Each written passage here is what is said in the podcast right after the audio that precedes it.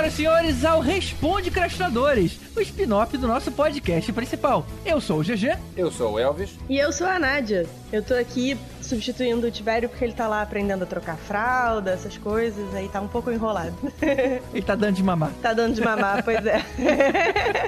E, e, vocês não podem ficar sozinhos, né? O último Responde Crash eu tava viajando, era carnaval, e aí vocês ficam falando mal do Rami Malek. Como é que vocês Sempre. falaram mal da, da, atuação do Rami Malek? Você pode até dizer que, que o Christian Bale talvez merecesse mais porque ele ficou igual ao Dick Cheney e tal, mas cara, o Rami Malek, ele não ficou igual ao, ao Fred Mercury fisicamente, mas ele ficou igual ao, ao Fred Mercury. Isso não é atuação? Você pegar um cara que a cara dele é diferente do personagem e você olhar pra tela e você ver o personagem? Isso é atuação, gente. O cara mandou muito bem. A gente só tá dizendo que outros mandaram melhor que ele. A gente não tá desmerecendo o cara. Yeah, não, não foi isso que vocês falaram, não. Vocês falaram que ele mandou mal. Eu ouvi. Olha, em minha defesa, o meu único comentário foi que eu era muito novinha na época que o Fred Mercury estava na TV. E aí, portanto, a minha minha avaliação do comportamento deles fora de palco era limitada.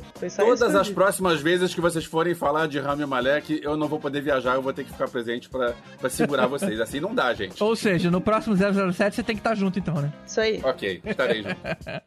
Agora, antes da gente entrar nas notícias especificamente, deixa eu aproveitar a Nádia aqui para me confirmar uma coisa. Nádia, é verdade que a área de Star Wars da Disney foi antecipada? Ou seja, vai inaugurar nos próximos dias ao invés de no meio do ano? É isso mesmo? Sim e não. Oh. É, a área foi, foi antecipada a abertura, vai abrir em 31 de maio, ao invés de em junho, que acho que era o que eles tinham anunciado primeiro. Quer dizer, em julho. Em vez de 1 de junho é 31 de maio. É.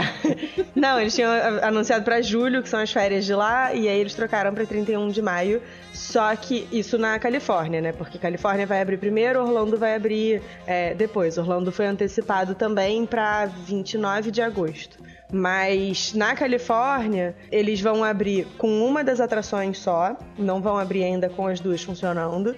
E nos primeiros 30 dias, eles já anunciaram que vai ter um esquema reservado, um esquema especial de, de ingresso na área do Star Wars. Então você vai ter que, além de ter o ingresso para o parque, você vai ter que fazer uma reserva sem custo adicional para conseguir ingressar no Galaxy's Edge. Eu imagino que eles estejam fazendo isso um pouco para tentar evitar aquela multidão bizarra que aí ninguém consegue aproveitar nada, não consegue ver nada, principalmente porque o parque novo é é super. A área nova, né? É super interativa e tal.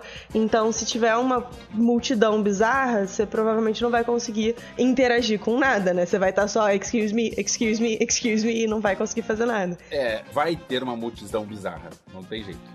Não, pois é, mas aí eu acho que eles estão fazendo esse esquema da hum, reserva e tal para controlar o tamanho da multidão bizarra. Porque, por exemplo, eu fui no na área nova de Toy Story, que abriu acho que até um ano e pouco atrás, agora em dezembro, e as filas para os brinquedos estavam batendo três horas. Tudo bem, eu fui na semana do Natal, que é a semana mais concorrida, não sei o quê, mas ainda assim, estavam batendo três horas. Pandora também estava batendo três horas. Então imagina se eles deixam o acesso livre, as filas vão chegar a 8, 10 horas, né? Então assim, não dá. Eu fiquei três horas e meia na fila do Pandora. Não consegui Fast Pass para esse. Eu consegui Fast Pass pro Rivers of Light, que é o do barquinho mas para aquele mais bolado de voar na Banshee e tal, a gente ficou três horas na fila. A gente fez algumas escolhas erradas em termos de o que beber antes de ir pra fila. Aí o Jaime ficou apertado, ficou de mau humor. Então a fila parecia ter seis horas, mas enfim, a gente sobrevive. eu acho que eu sou muito velho, cara. Eu não aguento ficar três horas na fila, cara. Eu lembro das minhas escolhas na CCXP. Eu não fui em nenhuma atração. Nenhuma. Todas elas estavam com fila de mais de uma hora. Eu falei, não me recuso. Pois é, eu inclusive não tenho mais pensado tanto em ir na CCXP por causa disso. Porque eu, eu acompanho o quadrinho, mas não com o afinco necessário para saber quem são as pessoas que estão no Artist Alley e aí, essa coisa de ir pra fila das atrações, eu não tenho paciência. Hum, é, também não. E a gente começa com essa notícia bombástica do James Gunn sendo recontratado pra direção do Guardiões da Galáxia Volume 3. Ou seja, a Disney voltou atrás e recontratou um dos melhores talentos, diga-se de passagem, né? Ela é sinal de que eles usaram todas as armas dele para negociar, hein? eu acho que foi uma boa, porque o que ele fez foi um. Eu acho que o resultado ficou muito legal. Era era um, um, cara que ninguém sabia quem era exatamente. Tá, o cara já tinha feito algumas coisas depois de Tromeu e Julieta. Tromeu e Julieta? Tromeu e Julieta, filme dele. Filme que é o roteiro dele. Qual é esse? É da Troma. Início da carreira do cara. São aqueles filmes que você encontra na, nas lojas americanas lá em, amontoados uns nos outros. Não, sabe? você não encontra isso na loja americana. Você encontra aqui em casa, mas na loja americana não encontra não.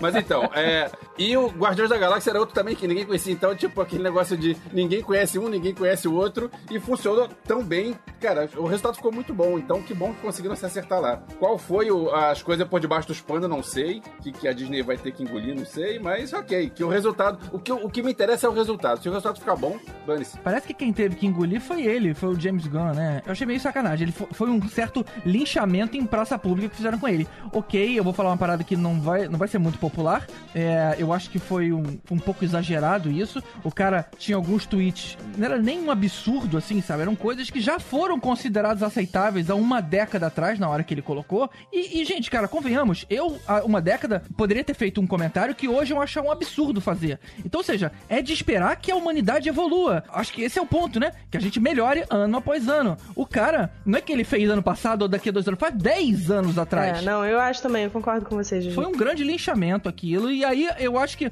eu acho que a Disney deve ter visto o que ele fez em Esquadrão Suicida, de alguma forma, e falou, cara, alguém deve ter dado um cutucão no presidente, olha, eu acho que tá na hora de chamar o cara de volta antes que a DC pegue ele de vez, né? Ué, mas ele não fez ainda Esquadrão Suicida. Não é, ele não tá trabalhando no roteiro? Ah, você diz que acha que alguém já teve acesso, é isso? Isso, porque eles estão trabalhando, né, em algum material. Não tô falando que já estão filmando nem nada, mas já estão trabalhando. Sim, sim, estão lendo os roteiros e tal. Era o que eu ia dizer. Eu acho que a Disney ficou com medo de qual vai ser o resultado do Esquadrão Suicida.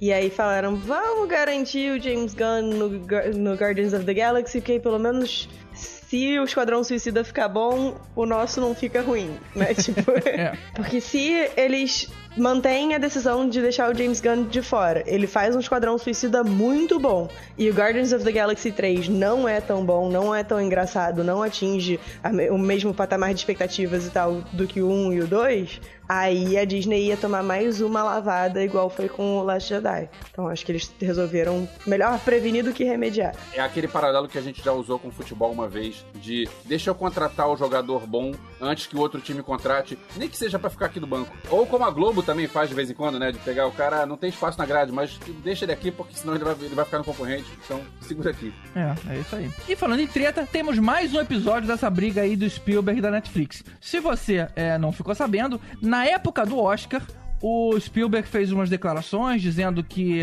era contra Netflix participar, ele achava injusto. Ele colocou uma, uns argumentos lá, não lembro, mas é do tipo: ah, as salas de cinema são obrigadas a colocar em um número X é, de exibições e a Netflix tem um alcance muito maior, ou seja, é muito mais gente que pode ver e muita gente pode votar. Uns papos meio estranhos assim. Na verdade, ele tava meio de dor de cotovelo porque Roma tava batendo tudo. E aí ele estava tentando forçar que a academia de cinema revisse a participação dessas empresas de streaming nessas premiações. Pois é, eu não entendi muito bem essa, essa discussão dele. Talvez o Elvis, que sabe mais de cinema, consiga esclarecer um pouco melhor. Eu não sei quais são os critérios do Oscar e tal. É, vamos lá, vamos lá. É uma situação que tem várias coisas. O, o Oscar, ele é, é, um prêmio pro cinema, né? Então, o, no, no, caso do streaming, ele é um filme, é, o filme precisa ser exibido no cinema é, para conseguir, conseguir concorrer. Os filmes feitos para televisão não concorrem ao Oscar porque são filmes para televisão. Então, o streaming é um troço que está no, tá no, meio do caminho. Então, a gente tem que pensar o seguinte: primeiro, quem está falando isso é o Spielberg. Steven Spielberg não é um Zé Mané qualquer é, que apareceu, não é um James Gunn, que é um cara legal, mas que fez Tromeu e Julieta. Não, a gente está falando de Steven Spielberg, a gente está falando de um dos maiores nomes da história do cinema contemporâneo, tá? Então, já, já com isso, eu já, já digo que não é mimimi, o cara tem moral para falar, tanto na parte de cinema pop quanto na parte de cinemas de filmes premiados. O cara tem três Oscars em casa. Ele não é um carinha qualquer. A crítica dele, eu acho que tem esse lado de é, o meu filme precisa ser visto para ser votado, e se o filme tá no streaming, é mais fácil de ver ele do que fazer o espectador ir até o cinema. Existe esse lado, e existe outro lado que pelo menos me incomodou. No caso do Roma, que eu penso, Roma ganhou Oscar de fotografia. E, cara, eu vi o Roma numa tela de computador, quando eu acho que seria muito melhor se eu tivesse visto numa tela grande de cinema, numa sala de cinema, como eu acho que um filme desses merece ser visto. Aí alguém vai dizer, ah, mas na minha sala tem uma tela de televisão. Tá, cara, não interessa a sua sala. O que interessa é, a maior parte das pessoas viu Roma numa tela de computador, ou numa tela de celular, ou numa tela de tablet, e que, cara, a, a fotografia se perde, a qualidade do cinema se perde nisso. Então, eu não sei se o, qual é a fórmula certa, porque assim, a gente tá diante de algo que é realidade. O streaming é realidade. Só que, assim como é, criaram regras para diferenciar o cinema da televisão na hora de premiar, você precisa pensar agora como é que você vai fazer com essas regras, com relação ao streaming. Não, não, é, não é um negócio que já. Não é um caminho que já está determinado, é um caminho que não. Vamos, vamos ver como é que isso funciona. O que, que a gente perde quando o filme vai pro streaming? O que, que a gente ganha quando o filme vai pro streaming? Será que esse filme que vai ganhar algumas coisas, vai perder algumas coisas, será que ele merece concorrer do mesmo jeito que o outro? Ou será que talvez seja fazer que nem no, no, no Globo de Ouro, que existe uma, uma categoria para filme feito para televisão? Existe uma categoria para filme, é, aliás, o Globo de Ouro é mais, mais antiquado ainda, porque tem o filme drama, e tem o filme musical ou comédia, e tem o filme pra televisão. É, e filme musical ou comédia, aí rola, tipo, Marciano indicado como. Não era Marciano, né? O do Matt Damon, indicado como musical ou comédia. Zoado. Mas só um ponto, Elvis. Quando você fala que a, no streaming a gente não vai ver a película em toda a sua plenitude, mas é uma opção dos caras concorrerem em ponto de desigualdade para baixo. Ele, ok, os outros filmes vão, vão parecer muito melhores do que esse que eu tô colocando aqui. É porque o cara confia muito na qualidade do que ele tá fazendo para se garantir. Não, não, olha só, meu filme tá bom. Eu posso concorrer com esses caras que vão ver em equipamentos muito melhores porque eu confio na qualidade do que eu tô fazendo. Ou seja, eu acho que é muito caso a caso. Eu, eu queria citar aqui a resposta que a Netflix deu pro uh, Spielberg. Nós amamos o cinema, mas aqui estão outras coisas que também gostamos. Acesso às pessoas que não podem ir ao cinema ou que moram em cidades sem cinema, deixar que todo mundo em todos os lugares desfrute das estreias ao mesmo tempo e dar aos cineastas mais formas de compartilhar sua arte. Essas coisas não são mutuamente excludentes. Pô, lacrou, né? Cara, com certeza os caras têm propriedade para falar o que eles estão falando. Sim, é, não existe um, algo que. Um, um, lado certo, um lado errado. Existe um, um, problema que precisa ser encarado. Como é que a gente vai fazer para chegar e, e, deixar isso tudo? Porque no fim, no fim, é o que a gente fala de vez em quando. Quem sai ganhando é o espectador, porque a gente tem opções de filmes pro cinema, a gente tem opções de filmes pra televisão e agora a gente tem opções de filmes pro streaming. Que legal! A gente tem mais opções. Isso aqui que a Netflix falou de temos mais oportunidade tanto para o espectador quanto para o realizador. Cara, isso é bacana e tal. Só que, na hora de pensar no, no maior prêmio do cinema, será que esse prêmio do cinema deveria englobar o streaming ou não? Eu não tô dizendo que, que o lado tá certo ou o lado tá errado, tá? Tô dizendo que eu vejo por que existe uma discussão com relação a isso. Sei lá, eu não, não tenho uma posição específica nesse tema. Eu acho. Eu entendo as colocações dos dois lados, mas eu acho que a qualidade do material que o Netflix bota para fora é completamente diferente em relação ao material de filme para TV. E eu acho que, assim, tem a questão do alcance também, né? Os filmes para TV que são premiados no, no Globo de Ouro são aqueles que só passam nos Estados Unidos, assim.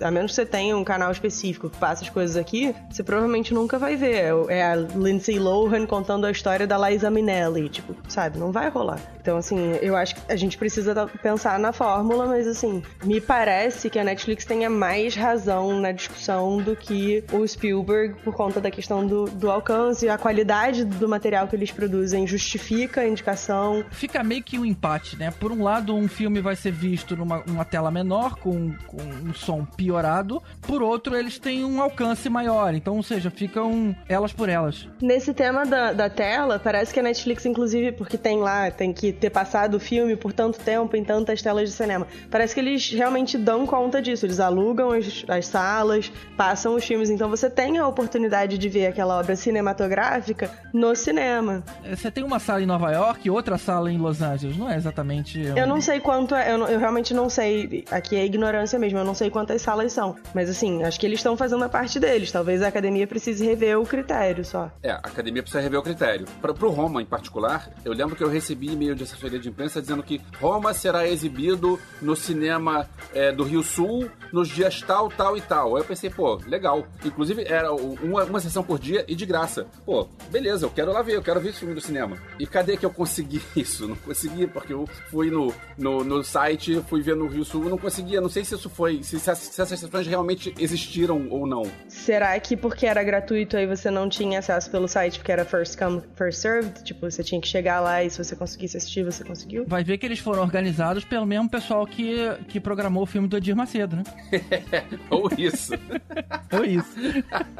Não, e assim, se a gente parar pra pensar, acaba que esse formato da Netflix de fazer a, cena, a, a exibição gratuita é até mais democrático, né? Você leva mais pessoas pro cinema, só que você precisa é, informar as pessoas que isso é uma possibilidade. Mas de qualquer forma, o que eu comentei no início de um novo episódio dessa novela foi que agora, semana passada, um amigo do Spielberg veio a público dizendo que era tudo mentira, que ele não queria isso, exageraram. Só que ele mesmo ainda não se pronunciou. Então acho que tá rolando um. Ele deve estar tá sendo considerado assim, cara, não vai comprar briga com o teu público fiel. É, dá uma maneirada aí no discurso. Sei que até agora ele não apareceu. Vamos ver no que, que isso vai dar. É, historicamente ele já fez as pazes, entre aspas, com, com gente que era não vou dizer inimigo, porque não era inimigo, mas tipo, existia um papo de que a academia não gostava dele, porque ele era indicado para Oscar, ele nunca ganhava e tal. Eu lembro que a Cor Púrpura foi indicado para 11 Oscars, era para tudo menos diretor, e não ganhou nada e tal. E, e, tinha esse negócio que os filmes do Spielberg não ganham Oscar. E hoje em dia o cara já tem lá dois como diretor. Então é, ele conseguiu se resolver com um, entre aspas, inimigo que ele tinha no passado. Talvez, acho que, acho que é coisa, tudo coisa de conversar. E eu acho que é legal que, que esse questionamento tenha vindo de um cara grande. Porque se esse questionamento tivesse vindo de um cara pequeno, ninguém ia dar não, bola. Não foi só veio de um cara grande, como ele tentou o apoio de um monte de outros caras grandes e não conseguiu. Então, olha só que interessante que os outros também estão se posicionando contra ou não querem se, se posicionar nesse momento. O que por si só já é uma resposta. O Scorsese não tá fazendo um filme pra Netflix? Aí já é, é da turminha do Spielberg. É, é isso aí. Então, beleza, vamos embora pros e-mails.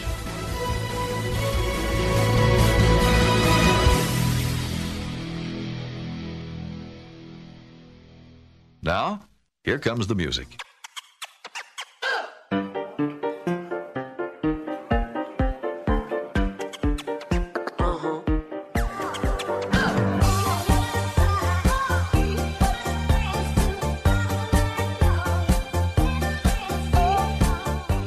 Gente recebeu um monte de mensagens do episódio de Capitão Marvel, mas o primeiro que a gente vai ouvir aqui é um áudio mandado pelo Daniel Braga. Toca aí.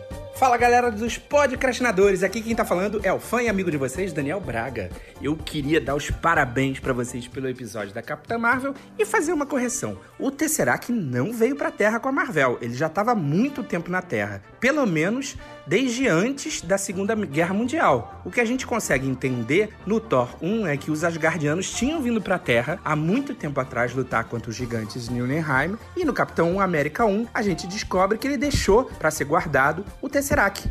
E todo o plot do filme do Capitão América 1 é exatamente a Hydra energizando as suas armas utilizando a energia desse cubo. No final do filme, a gente vê o Caveira Vermelho sendo transportado para outro lugar, que a gente só vai descobrir no Guerra Infinita, e o cubo cai no oceano e depois é achado pelo pai do Tony Stark, o Howard. Então, ele tá aí desde então. O projeto Pegasus, que é citado no Vingadores 1 e que já aparece lá no finalzinho do Thor 1, é o lugar que tá esse cubo e é exatamente aonde a gente vai achar ele no Capitão Marvel. Valeu, gente. Um abraço. Ah, eu fiquei com essa dúvida é, também. Eu também. Muito obrigado, Daniel, pelo esclarecimento. Aproveitando que nem o Caruso, nem o Tibério, que são os nossos especialistas em quadrinhos, estão aqui. Então, pelo menos, a gente teve aí o seu depoimento para corrigir essa falha. Um bloco de Avengers senadores. Pô, Caruso. Pô, Tibério. Viu? Pra que serve o bloco de quadrinho se, vê informação, se, se, a informação tá errada? Mas olha só, em defesa do bloco de quadrinho, essa informação era dos filmes, não era dos quadrinhos. Então, fica o bloco de quadrinho. não, não precisa defender o bloco de quadrinhos, não. Esquece isso. Agora, o Daniel levanta uma questão que casa um pouco com um monte de outros e-mails que a gente recebeu falando sobre a ordem cronológica que os fatos aconteceram. É, muitos questionando um um ponto, outros questionando o outro. E na semana passada circulou justamente uma imagem que mostra a ordem exata de todos os filmes. Vamos a ela. A ordem cronológica começa com Capitão América, o primeiro Vingador, que se passa Segunda Guerra, Elvis? A Segunda Guerra. É, porque eu sempre misturo o Capitão América Primeiro Vingador e a Mulher Maravilha com qual é a guerra de cada um. Então, São duas guerras mundiais, dois soldados Steve que andam de moto e tem gente, tem um beijo antes de alguém que morre congelado depois, é, é a mesma coisa. pois é, morre no avião, enfim. É, aí depois a gente tem Capitão Marvel na década de 90. E aí a gente começa já nos anos 2000, Homem de Ferro, Homem de Ferro 2, O Incrível Hulk, Thor. É curioso o incrível Hulk ter aparecido, né? Porque, em princípio, eu achava que ele não fazia parte do MCU, já que não é com, era com outro ator e era, um- era antes dessa febre dos filmes de super-herói. Mas aí me lembraram que no final do filme tem aquela cena pós-crédito que os caras acham o martelo do Thor. Aí eu, realmente eu fiquei quietinho, porque isso mostra que faz parte do mesmo universo mesmo. Aí depois a gente tem o Thor, Vingadores, Homem de Ferro 3, Thor, O Mundo Sombrio, Capitão América, O Soldado Invernal, Guardiões da Galáxia, Guardiões da Galáxia 2. Eu não sabia que eles eram seguidos. É, é. É porque também é lá em cima, ninguém se importa, né? Aí Vingadores, a Era de Ultron, Ultron, Ultron, não sei. Tanto faz. O Caruso e o Tiberio não estão aqui mesmo pra corrigir. E também se fosse o Tibério ia inventar uma terceira maneira de dizer uma palavra curtinha dessa.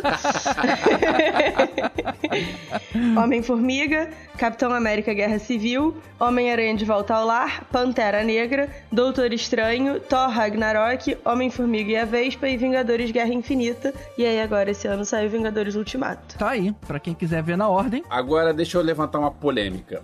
Se o Incrível Hulk entra por causa da cena pós-créditos, então as cenas pós-créditos do Capitão América e da Capitã Marvel também valem. Se essas cenas valem, esses filmes vêm depois. Uh, e agora? Não, mas o, o Incrível Hulk entrou pra cronologia, quer dizer, entrou como canon por causa da, da cena pós-crédito. Sim, sim, sim, sim. Mas é que tá. Se você fala que tem uma cena pós-créditos que tá valendo, é, então você tem que dizer que o filme do Capitão América, ele se passa em 1940, quer dizer, na década de 40, só que ele termina nos dias de hoje. Então não, ele, a, a ordem cronológica deveria ser a ordem que foi filmada. É porque você tá pressupondo uma ordem diferente aí da coisa. Você pode entender que Capitã Marvel, ele se passa no presente dos anos 90 e tem uma cena do futuro de 2019. E não em 2019 e no passado dos anos 90. É, tá bom. É tá uma, bom. é uma desculpa, é uma forma de fazer a É coisa uma encaixar. desculpa, é uma desculpa. É, eu acho que se o filme se passa mais tempo no passado, ele é do passado e não do presente. É, é, tá certo, tá certo. E como a gente recebeu várias mensagens,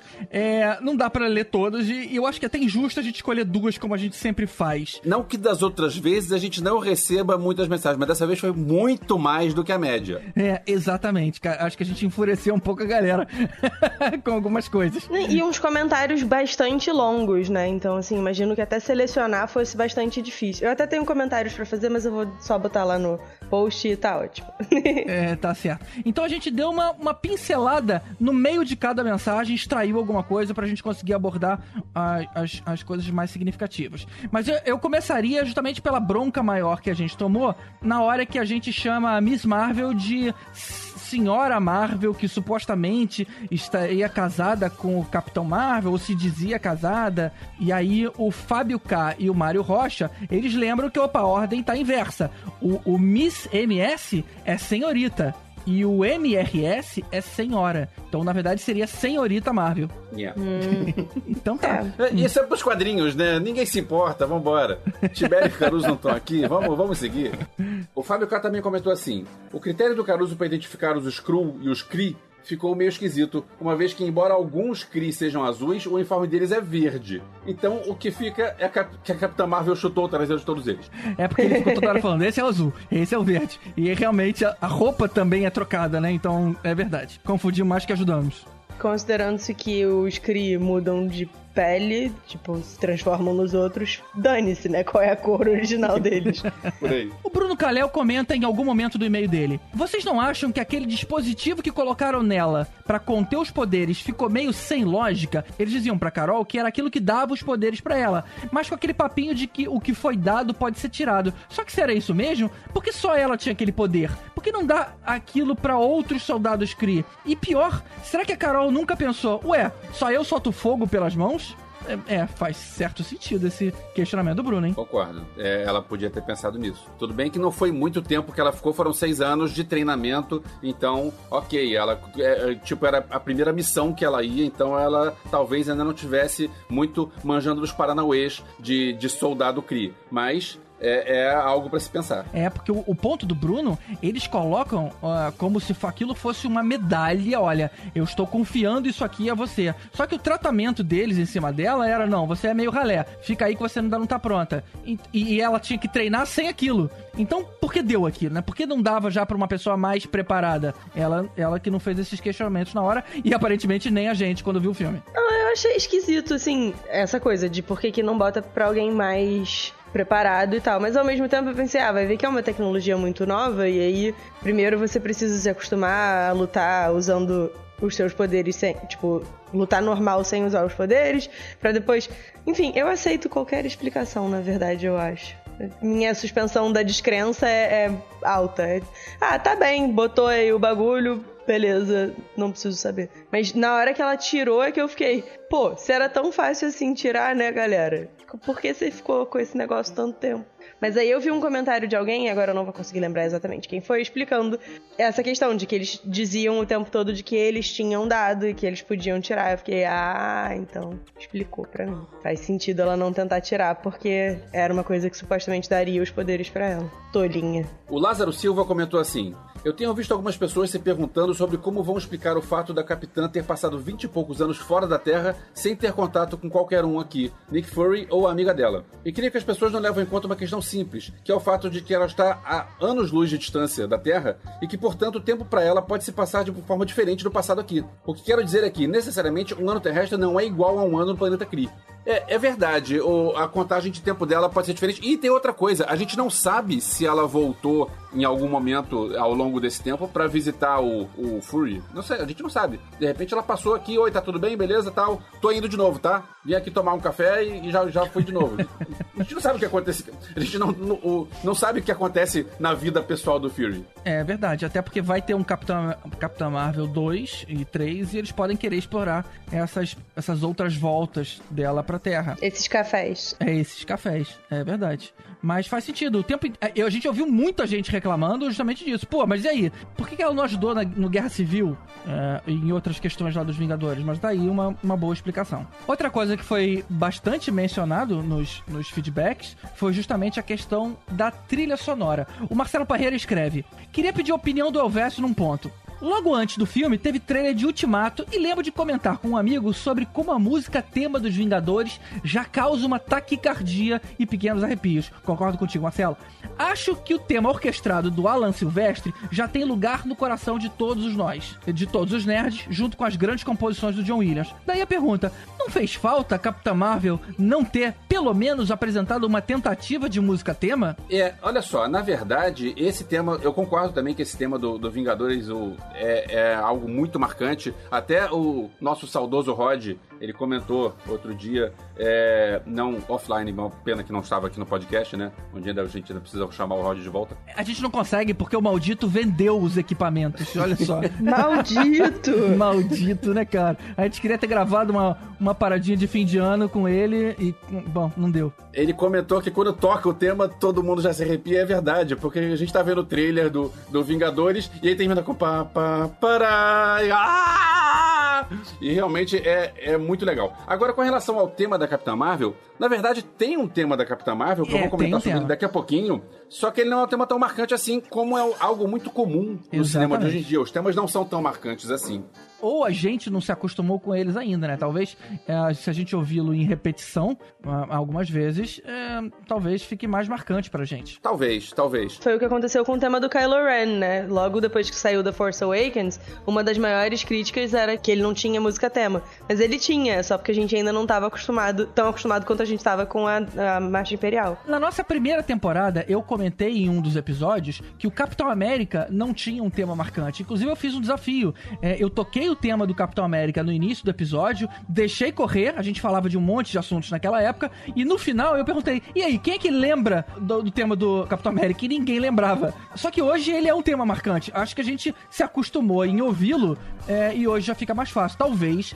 isso aconteça com o Capitão Marvel. E aí fica uma dúvida: será que em 81 quando as pessoas viram o Caçadores da Capa Perdida pela primeira vez, já saíram com pá, para, pá, pá, para. Ah, eu acho cabeça. que sim, cara. Eu acho que esse sim.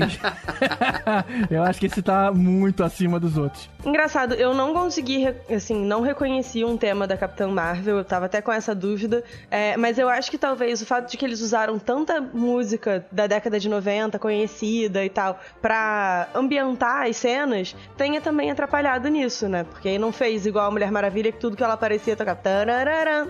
Não, não dependia tanto, né? É verdade. É, então, não sei. Vai ver que isso atrapalhou também. Eu achei muito maneiro, eu gostei muito de ouvir, por exemplo, acho que era No Doubt, né? Que vocês até botaram no episódio. Fiquei feliz, assim, minha, minha criança interna da década de 90 ficou tipo, ah, eu tô em casa. Aí tem aqui um último e-mail que eu vou falar de um cara simpático, um cara que eu conheço ele pessoalmente, é um tal de Elvésio Parente, que mandou um e-mail pro podcast. Ah, Fih, esse cara é mó mala. Tá vendo? Esse que é o problema do Elvis ser o cara que escolhe os e-mails. Ele escolhe o dele. É que na verdade é o seguinte, como a gente falou no dia, a gente gravou em cima da hora, então ideias ficaram perdidas e não acabou que teve coisa que eu esqueci de falar. Aí pensei, como é que eu vou falar o que eu esqueci de falar? Tu vai mandar um e-mail para mim mesmo. e aí é o então, seguinte, leia o, o seu e-mail, Elvis um e-mail com dois comentários sobre a trilha sonora. Um deles é, é essa parte de, da trilha sonora de, das músicas. É, é algo que eu só me toquei depois. Que todas as músicas importantes, quase todas as músicas importantes que tocam no filme, são músicas, claro, dos anos 90, só que cantadas por mulher. A gente tem o Garbage, a gente tem No Doubt, a gente tem Desiree, a gente tem Hole. E aí, a única música que marcante no filme que é cantada por um homem é Come As You Are do Nirvana, e é no momento que a vilã tá por cima. Aí eu fico pensando, será que isso é uma mensagem subliminar para reforçar o protagonismo feminino? Talvez. É, talvez, talvez. Eu acho até que você esqueceu de citar Heart, né, cara? Também não tem uma. uma... Isso, também tem o um momento do Heart. Que, é que o Heart não, não é tão na frente assim. Eu reconheci o Heart porque eu conheço, porque eu, porque eu sou fã da banda. Mas o Heart é no, no flashback dela quando ela tá andando de kart. Então é, você ouve o Crazy on You, mas não é, não é algo que tá lá na frente. Não é que nem o I'm Only Happy When It Rains, que todo mundo para e ouve. É, exato. Né? Essas que eu citei são, são músicas que estão lá na cara. As cinco músicas são músicas que estão lá na cara. Lá no fundo tem um monte de outras músicas também cantadas por mulher. É um negócio que eu achei bem legal. Achei achei bem, bem positivo isso, achei bem legal. É, bacana, bacana. É, eu fiquei feliz porque são, são músicas é, cantadas por mulheres, mas que não é o estereótipo da bandinha, não é tipo a Britney Spears, né? Assim, tocou hole, tipo, eu, eu achei isso legal. Porque não é só músicas cantadas por mulheres, mas são músicas cantadas por mulheres consideradas, tipo, de posição, assim, fortonas, ou, enfim, é, eu não sei explicar melhor do que isso, mas, assim, empoderadas, né, como a gente diz hoje em dia. E o outro comentário é justamente sobre o tema da Capitã Marvel, que é um tema que não é tão forte, como a gente acabou de comentar, mas tem uma coisa que eu achei muito curiosa no tema, que é um tema orquestrado, mas no meio da orquestra tem uma frase de sintetizador. E eu já ouvi muito, eu, eu não diria que isso é novidade na música, tá? Mas eu não lembro de nenhum tema de filme onde você tem a orquestra misturada com o sintetizador, porque ou é uma música eletrônica ou é uma música é, orquestrada. E no meio da música você ouve aquela frase assim.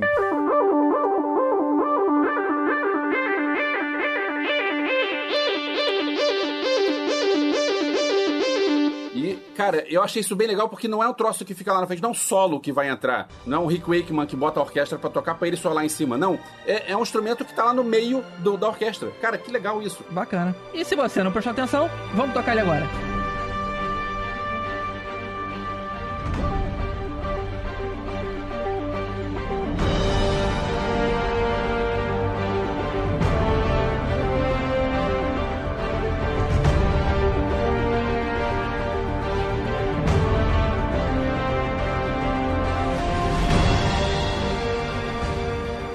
Isso, pessoal. Manda você também um e-mail para contato@podcastinadores.com.br, um like lá no nosso facebook.com/podcastinadores ou comenta aqui no post do episódio em podcastinadores.com.br. Você pode também seguir a gente nas nossas outras redes sociais, tanto Instagram quanto Twitter, nós somos @podcrash. É, e parece que o Tibério vai estar de volta da próxima vez, porque parece que ele conseguiu uma babá.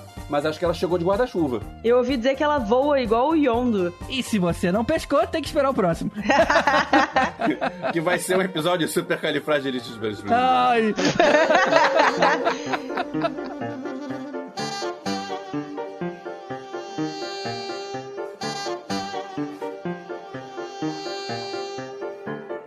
Well, that's it.